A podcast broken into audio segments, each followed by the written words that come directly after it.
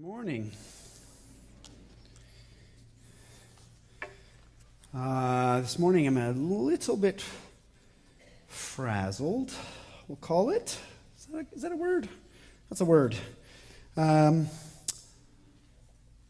uh, we got a puppy last night. bad decision before you preach. Just a bad decision. So I wear a long sleeve shirt to a baptism. So this arm is wet. And I forgot my Bible. So it's going to go well today, guys. It's going to go really well. Luckily, we have, you know, a lead pastor who has a Bible in his office. So I stole it. Guess we'll talk about that in a couple of weeks. Maybe I will have to repent. But I did discover that there is nothing in here. So I am not sure what Matt does with his time. Uh, we might need to talk about that. Right, Ron? Right. Oh, yeah. Oh, yeah. No, it's true. I did forget my Bible, and this is an extra that was on the shelf, but it doesn't have any notes in it. So we'll get sermon light, right? No, no. Uh, we're in Exodus chapter 20. Uh, we've been there for a couple of weeks now, looking at the Ten Commandments of God, what God gave to the Israelites to be his people. So if you want to turn there, that would be great. Uh, we will be looking at verses 8 through 11. Um, rest, rest stops are an interesting ph- phenomenon. Um, you either love them or you don't love them. I don't.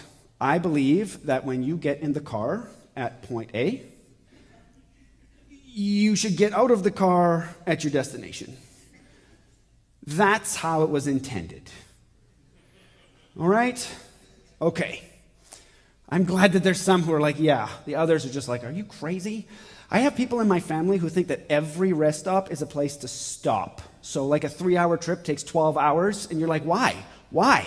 There was nothing interesting at that stop. There was a toilet and a little sign that says, Here you can see gophers. You're like, Oh, whew, glad I stopped. Some of us have bigger bladders than others, I guess. Uh, rest stops become important, I've discovered, when you have children. Um, there is that woeful sound from the back. Daddy? Oh, oh, oh, oh, okay. A little bit more gas, a little bit more gas. Okay, three kilometers, three kilometers, three kilometers. I can do it. I can do it, right? Right. Or you hear that other rueful sound in the back, and then you start to smell, oh man, this is going to get bad. How far? How far to the next rest stop? How far? How far? That far? Oh no, I'm not going to make it. So, uh, one of the joys that I had as an, as an intern at North Langley Community Church when I was doing youth was carting kids to a camp we did up in Houston, BC. Uh, we, we put on a camp for First Nations kids, and um, we would do two weeks. The first week, the kids would go up in a bus, and they would be there for the week. The second week, um, I would bring a new set of kids and switch off the leaders. And then I would drive the exhausted leaders back home. That's what I did. So we would uh, do this in a two day stint, and where one day I would drive the 12 hours up, stay there for a few hours, sleep, hopefully, drive 12 hours back, and hopefully I made it back in one piece. Um, so that was great. What you don't know is that on the way up, all the kids are like energized, ready to go. They're ready for a week of camp. On your way back, the kids that have just been drained of every drop of energy in their bodies sleep for 12 hours straight. It is the most boring drive home. Add on to that uh, that I don't that I didn't sleep because they put me in a cabin with other kids, so like one hour of sleep or so, and I drove home. Sounds stupid. Do you know when I discovered it was stupid? When I woke up in the other lane, somewhere between Cache Creek and Hope. Praise God, that his merciful hand was on me and kept me, kept me safe. But I discovered the value of rest, the value of the stop, to wait, to let the body relax, maybe get a cup of coffee, as it were. Sometimes, though, when we come to the Sabbath day, the fourth commandment, we don't know how to work with it. We don't keep the Sabbath day like the Bible talks about it on the seventh day. So, what do we do with it? How does it make, how is it in law? What, what, what does it mean for our lives? What should we do with it? What does it mean to rest? So, today we're going to look at that fourth commandment to keep the Sabbath day holy, not to work. And we'll look at it in four ways. First, we'll look at Sabbath law, Sabbath sign, Sabbath fulfillment, and then finally, Sabbath today. So, let's start by reading Exodus 28 through 11. Remember the Sabbath day to keep it holy. Six days you shall labor and do all your work, but the seventh day is a Sabbath to the Lord, your God. On it you shall not do any work you or your sons or your daughters or your male servants or your female servants or your livestock or the sojourner who is within your gates. For in six days the Lord made heaven and earth, the sea and all that is in them, and rested on the seventh day. Therefore, the Lord blessed the Sabbath day and made it holy. I think we understand the law of Sabbath. Don't, don't work. Plain and simple. Don't work. But before we get to that, did you notice that God has this little phrase before He says, Remember the Sabbath day and keep it holy. On six days you shall do all your work. Part of the command is that we would complete all the work assigned to the people of God in six days. See, God is not anti work or pro laziness, just sit around. Or God is not a God who lessens the standard.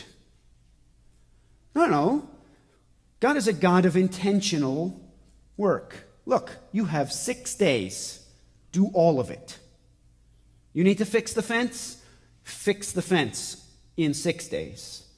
You need to teach your children something? Teach your children something in six days. Do all your work in six days. And then on the seventh day, do no work. Do nothing. Rest. So for the Israelites, this meant things like don't kindle a fire.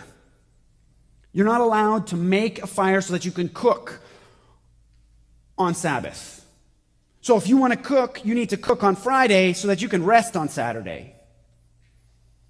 It means in Jeremiah 17:20 it says do not carry any burdens from outside in as if you were harvesting your field and bringing it into your barns. Don't harvest your field. Or in Nehemiah, when they're rebuilding the wall, Nehemiah says, Don't press wine. That's relaxing, isn't it? Bringing, don't bring in heaps of grain. Don't load your donkey. Don't take care of your fields. Don't work, people of Israel. Don't spend Sunday working or Sabbath working. Spend it resting. No work is to be done here on this day. But you see, this is, this is crazy. This is a crazy law. I mean, anybody who's a farmer in here knows that when harvest comes, you work, not six days. You work till the harvest is in. Whether it's Sunday or Monday or the middle of the night, you, get, you make sure your equipment is running and you get it done. And this is where the people of Israel are. They're living a subsistence lifestyle. They, they are living day to day to day. They are waiting for their crops to get to the point where they can harvest them. And then when they do, they're supposed to stop, sit, and look at the work that is done and rest. With their enemies around, walls that need to be built, fences that need to be fixed, families that need to be taught. No, you stop. If your animal needs to be taken care of, you either do it on Sat on Friday or you do it on Sunday. Not Sabbath. And you would think that the people of Israel would look around and go, but we're going to get behind. Everybody around us is, has an extra day. God says, no work. To, to the point, though, where in Numbers chapter 15, that there's a man that's found picking up sticks. And the people find him and are like, oh, you, you can't do that on a Sabbath. So they bring him to Moses, and Moses talks to God, and God's judgment on him is you take him outside of the camp and you stone him to death. That's how serious this rest is. There is no wavering on Sabbath. You do not work, people of God. You stop. But Israel wasn't really good at uh, listening to God's word. They weren't so fantastic at obeying. So God sent prophets over and over to say, hey, you're not following my commandments. You're not following my laws. You're not following what I've set out for you to do. You're not keeping my Sabbath. You're not keeping my festivals. You are betraying what I have asked you to do. In Isaiah 58, 13 to 14, it's one of those where he talks specifically about the Sabbath. And he asks, or he says to the Israelites, Look, if you turn your foot from the Sabbath, from doing your own pleasure on my holy day, and call the Sabbath a delight, and the holy day of the Lord honorable, if you honor it, not going your own way, or seeking your own pleasure, or talking idly, then you shall take delight in the Lord, and I will make you ride on the heights of the earth. I will feed you with the heritage of Jacob your father, for the mouth of the Lord has spoken. This word pleasure, for, from doing your own pleasure on my holy day, actually is about work. See, the people of Israel were looking around at the people around them and were thinking, they got a day on us. We have to do this. If we want to make money, if we want to supply for our family, if we want to make sure that we can survive, we need to eat. So we are going to harvest our fields. We are going to fix our fences. We're going to make sure that our animals are healthy so that we can live. God says, no, no, no, you need to turn your foot from your way, and you need to delight in me on that day. Did you notice that it says there, it's, but it's not just for talking idly.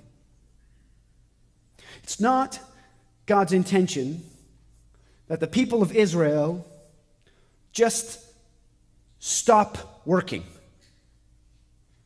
sit down on the couch and shoot the breeze, tell their latest lawyer joke and about the silly things their kids did. That's not God's intention. See, God has a purpose for Sabbath. So, what then is God's purpose for Sabbath? Well, I think that it functions as a sign, that it points towards something. That Sabbath is a ritual that is supposed to point towards a reality that God had determined. And I think there's actually two in, in this text. First, he points to creation. We see that right away in verse 11. For in six days the Lord made heaven and earth, the sea and all that is in them, and rested on the seventh day. Therefore, the Lord blessed the Sabbath day and made it holy. See, God roots the Sabbath in his creative work. God says, just as I rested in, uh, on the seventh day, so you, my people, my representatives in the world, shall rest. I created in six and I rested. You work in six and then you rest. And in that, you actually show the world the image bearers that you are. You are my people because you act like me, Israel. But not only that, because as the people of Israel sat and contemplated creation and the acts of God and his rest, they would remember that God is creator, that God is sustainer, that God is their God. They would look out at their fields that are ready for harvest and remember God made this. God sustains this, and He will too sustain me. See, God created a pattern, a cadence, a rhythm to live in that would be for human flourishing, that would, that would cast reliance on Him and show His character and His goodness towards us and draw our eyes to Him as Creator, as Sustainer, as Provider. And so Israel would sit, or should have sat, and reflected on God as Creator. And remembering all of the good works that He had done for them. And God would have said, Then I will use you to show the world what my people looks like. The funny thing is, is that science agrees with this. If you do studies, or if you would read studies on uh, rest and how what the cadence of life looks like, the studies overwhelmingly show that if you take a day every seven and you do not work, your body performs better. You do better. You think better. You heal better. You learn better. You create better. You can have a control group that doesn't and one that does, and those that rest think sharper, are more productive in the six days that they work instead of the seven. Their heart disease is less, their brain function is better, they sleep better, they have better relationships, and it all points to the fact that God has rooted in us His pattern, His cadence, His rhythm. Six days of work, one day of rest. People of Israel, please f- follow me. Obey my commands. It is good for you. The second sign, though, isn't so obvious. The second sign is that the Sabbath shows that it is God who saves. Now, if you read again through those three verses, you're going to think, how, how is it that God saved? Like, how did you get that there? So, first, we're going to back up a little bit and look at the whole Old Testament. Told you, it's going to be long. God, when He makes covenants with His people, when He makes promises with His people, He's done it four times in the Old Testament. He made it with Noah, He made it with Abraham, He made it with Moses and the people of Israel, and He made it with David. And we call these covenants that God has made. He's made a promise to his people in one way, shape, or form, and they always take a certain pattern. There is always a sign. there is always a promise of God, and then there is always something that the people that he's making a promise with have to do. So I'll look at the two ma- major ones before we look at ours. Uh, Abraham, when God separated him from his people and called him out, made a promise with him in Genesis chapter 12. And God said to him, I will make you a great nation. That's the promise. You will obey me. That's the command. And the sign was circumcision. On the eighth day after birth, every male Israelite was circumcised to remember God's promise to Abraham when he said, I will make you a great nation. So when you had a son and you went to that ceremony, you would remember the promises of God. You would remember that God is faithful to his word, that what God said is being accomplished. And it was a sign that pointed to him and his work. In the same way, when God made a promise with David that said, I will establish your kingdom forever, that was his promise. His requirement was that the people of Israel would obey his laws as outlined in the, in the books of the law Genesis, Exodus, Leviticus, Numbers, Deuteronomy. And the sign was a Davidic king on the throne. So every time there was an inauguration of a new king, when Solomon came and sat on the throne and they had a huge party, they would remember God's faithfulness to his promise that he would keep a kingdom for all generations. And every time a king sat on that throne, they would remember to look to God because he was faithful to commit to follow through on his promises. So here, the Israelites have been taken out of the land of Egypt. They've been rescued by God through miraculous events and led by Moses to the mountain, uh, Mount Sinai. And God descends upon the mountain and sits on it, and Moses goes up and reveals to them the, the, the law.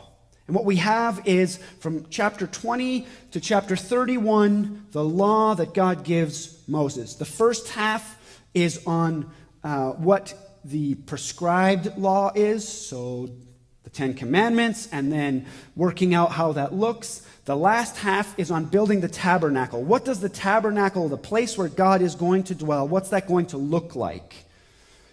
So God lays out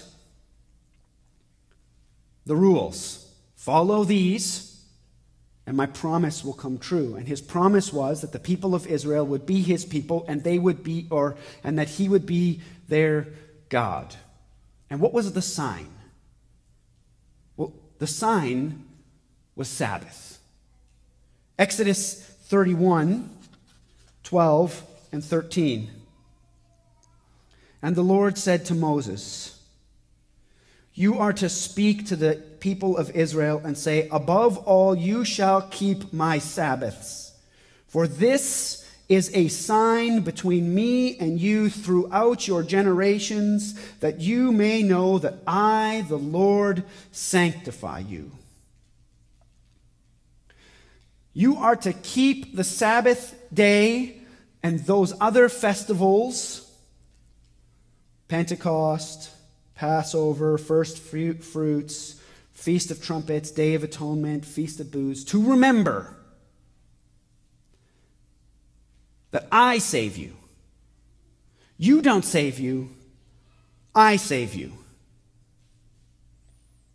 The very design of Sabbath is that it was to drive the people of Israel so that they would remember that God saved them that God saves them, that God will save them. Well, how? Well, if you read the books of the law, if you read through Leviticus, has anybody done that? You want to know how to do the, ki- the kidneys and figure out what to do with which parts of the bull and, and then how to dress and when to do this and when to do that and when can you go out of your tent and when can you go into your tent and when are you allowed to touch this person and when are you allowed to touch that person and what happens if you accidentally do this and what happens if you accidentally do that. And you try and keep that for six days. And on the seventh day you sit you stop and you go i can't do it. There is no way that i can keep the law there is absolutely no way that the standard that God has set I can keep. And Moses understood this. So at the end of Deuteronomy, when he, when they're doing their final um, instructions, Moses says this: Look, you're going to take the book of the law, and you're going to put it in the tabernacle where God is. The Ten Commandments, the stone tablets, are going to go inside of the Ark of the Covenant. And then beside the Ark of the Covenant, you're going to put the law. And this is why Deuteronomy 32, 26, 27. Take the book of law and put it by the side of the ark of the covenant by, of the Lord your God, that it may be there for a witness against you. For I know how rebellious and stubborn you are. See, as the people of Israel reflected on the, God, on, the, on the law of God, they would recognize that they could not save themselves. No matter how hard they tried, six days a week, on the seventh day, if they would take time to rest, the only thing that they could reflect on is how terribly they kept it. How desperately they needed a God who saves. And the only thing that they could think is, Lord, have mercy on me, a sinner. You see, Sabbath was a signpost pointing to a God who saves. It was not the lines on the road that keep us from doing wrong things.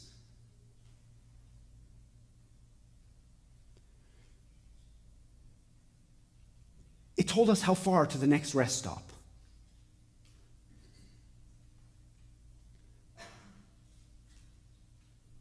It reminded them of who God is and how desperately, desperately they needed Him. We, we find ourselves in that same boat.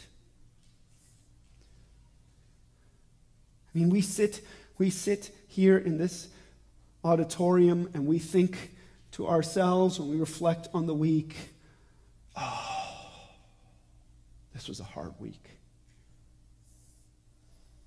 I don't know.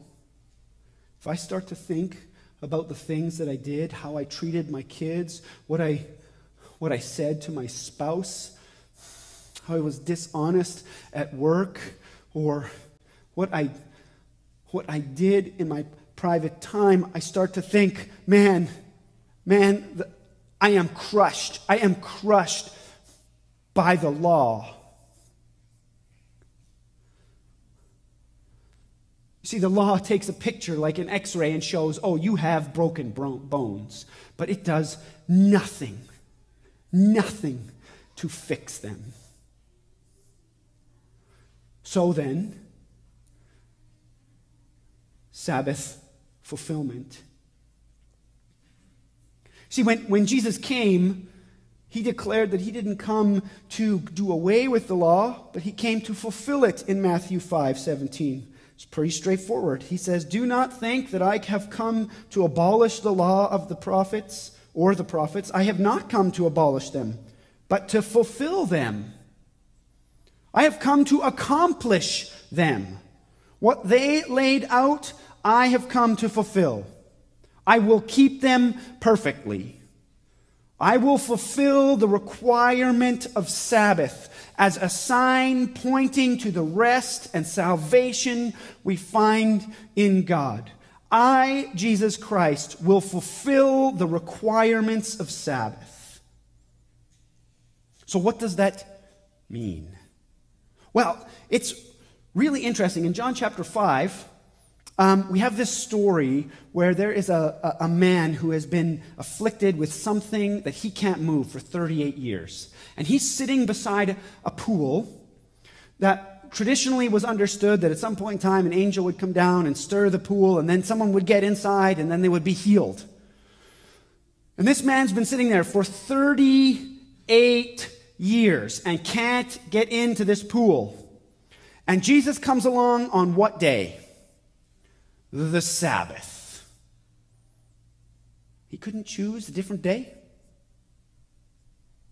And he says to this man, Would you like to be healed? Yeah. Well, then stand up, walk, pick up your mat. So the man does. And the Pharisees set their hair on fire. They're just, Are you kidding? What, what did you just command this man to do? Don't you know he can't carry a load? He can't have a burden? You just asked him to pick up his mat and walk. Never mind that, you healed him. Like you yourself have broken the Sabbath day. Like, are you kidding me? And, and this is why it says halfway through uh, John chapter 5 that they wanted to kill him was because he broke the Sabbath and he claimed to be God. Those are the two. And then Jesus, as he's talking with them in John chapter 5, in verse 39, he says this You search the scriptures because you think that in them you have eternal life. You look at the Old Testament, you look at the law, you look at the prophets and the writings, and you think that in them is eternal life. And it is they that bear witness about me, saying, You've got it wrong. They are not the lines in the road that will stop you from getting into a head on collision. They're the sign that tells you what the destination is. And that is me, Jesus. I fulfill them, I keep them. I live them perfectly. And then I will die a death that is unjust because I live them perfectly. And I will conquer death because I am God. And I will rise again and grant you the life that you don't deserve because I am the God who saves. Because I am the God who sanctifies. And then on the road to Emmaus, after he has risen from the dead and he appears to these two disciples as they're walking along, he starts to explain it to them in Luke 24, 27. 27. And being with Moses and all the, uh, beginning with Moses and all the prophets, he, Jesus, interpreted to them in all scripture the things concerning himself. He said, You're looking at it wrong. Look through my death. Look through my resurrection. Look through my teaching. And can you see how the entire Old Testament, how the law and the prophets, how the things that Moses set up for you points to me?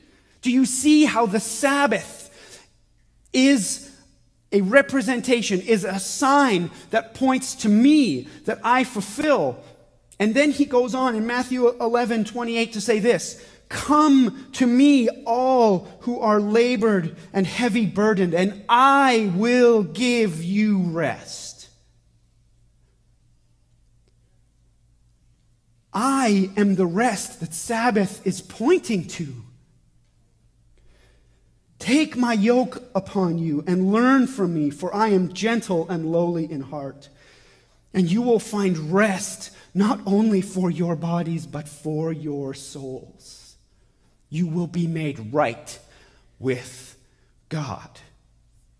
You no longer need a day in where the law speaks against you and burdens you down because the mercy and grace of God has saved you. Rest in me.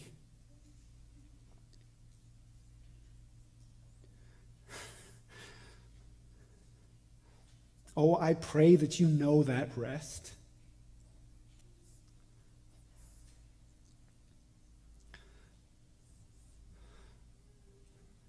The people of Israel were given a set of laws that would show them how woefully short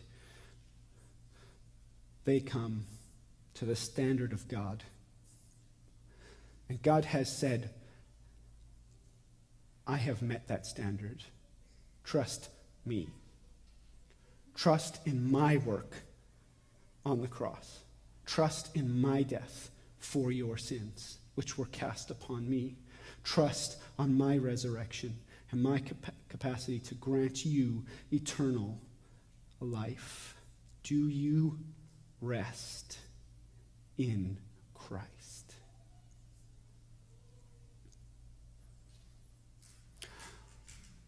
Friends, if you do, that is worth celebration. That is worth remembering. That is worth setting aside time to spend glorifying the God who did not leave you in death, but brought you to life and gives you eternal rest. So, Sabbath today. There is no legal requirement to adhere to the Sabbath. The Sabbath requirements are completely and utterly fulfilled in Christ. Colossians 2 16 to 17 say, Therefore, let no one pass judgment on you in questions of food and drink, or with regard to a festival or a new moon or a Sabbath. These are a shadow of the things to come. But the substance belongs to Christ. In Christ, we have Sabbath rest. In Christ, we have access to God unfettered, regardless of our sin, regardless of how woefully terrible. We met the law of God today. We have access because of Christ, and we have rest in Him.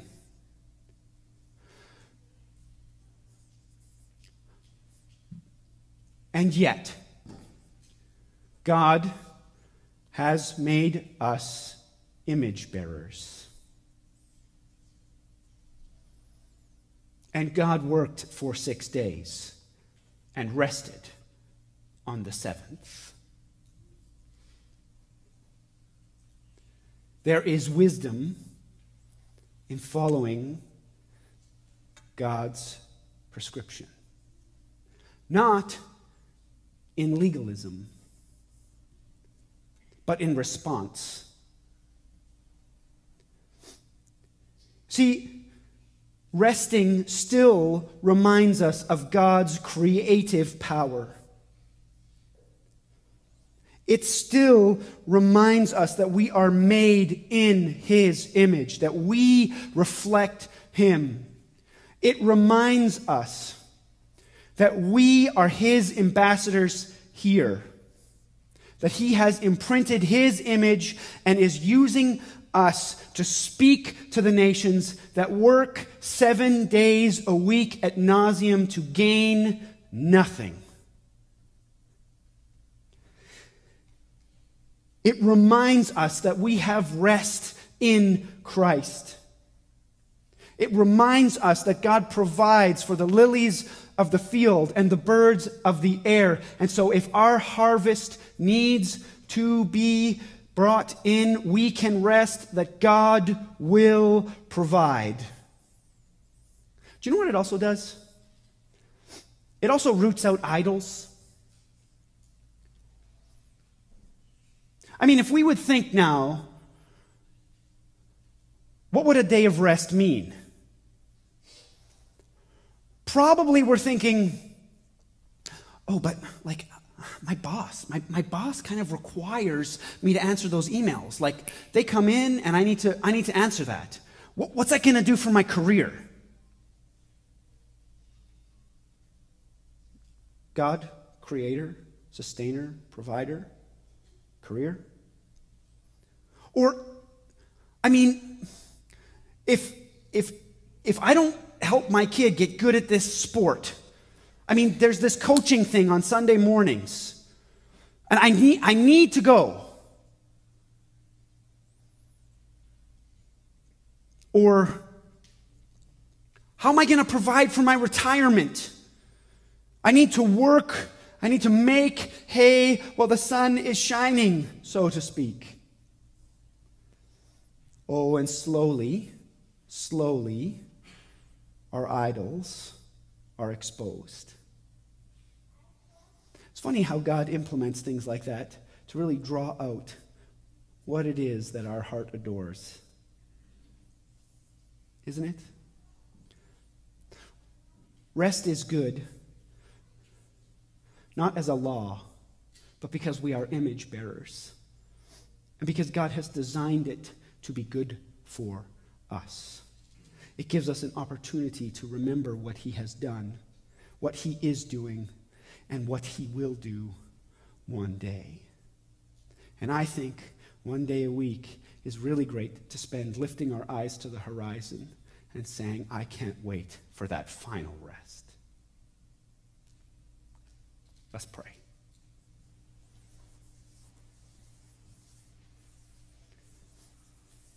Oh, Father, thank you that we have to look forward to uh, a rest that will never cease. Place where we can be in peace with you and relationship with you, unhindered. God, what we see now dimly, you will make so clear. So, Father, would you help us to rest first in what you have done in Christ? And then, God, would you help us rest and remember what you have done? what you are doing, and what you will continue to do as we participate with you, God. Oh, thank you, Father, that we can rest in you. In Jesus' name, amen.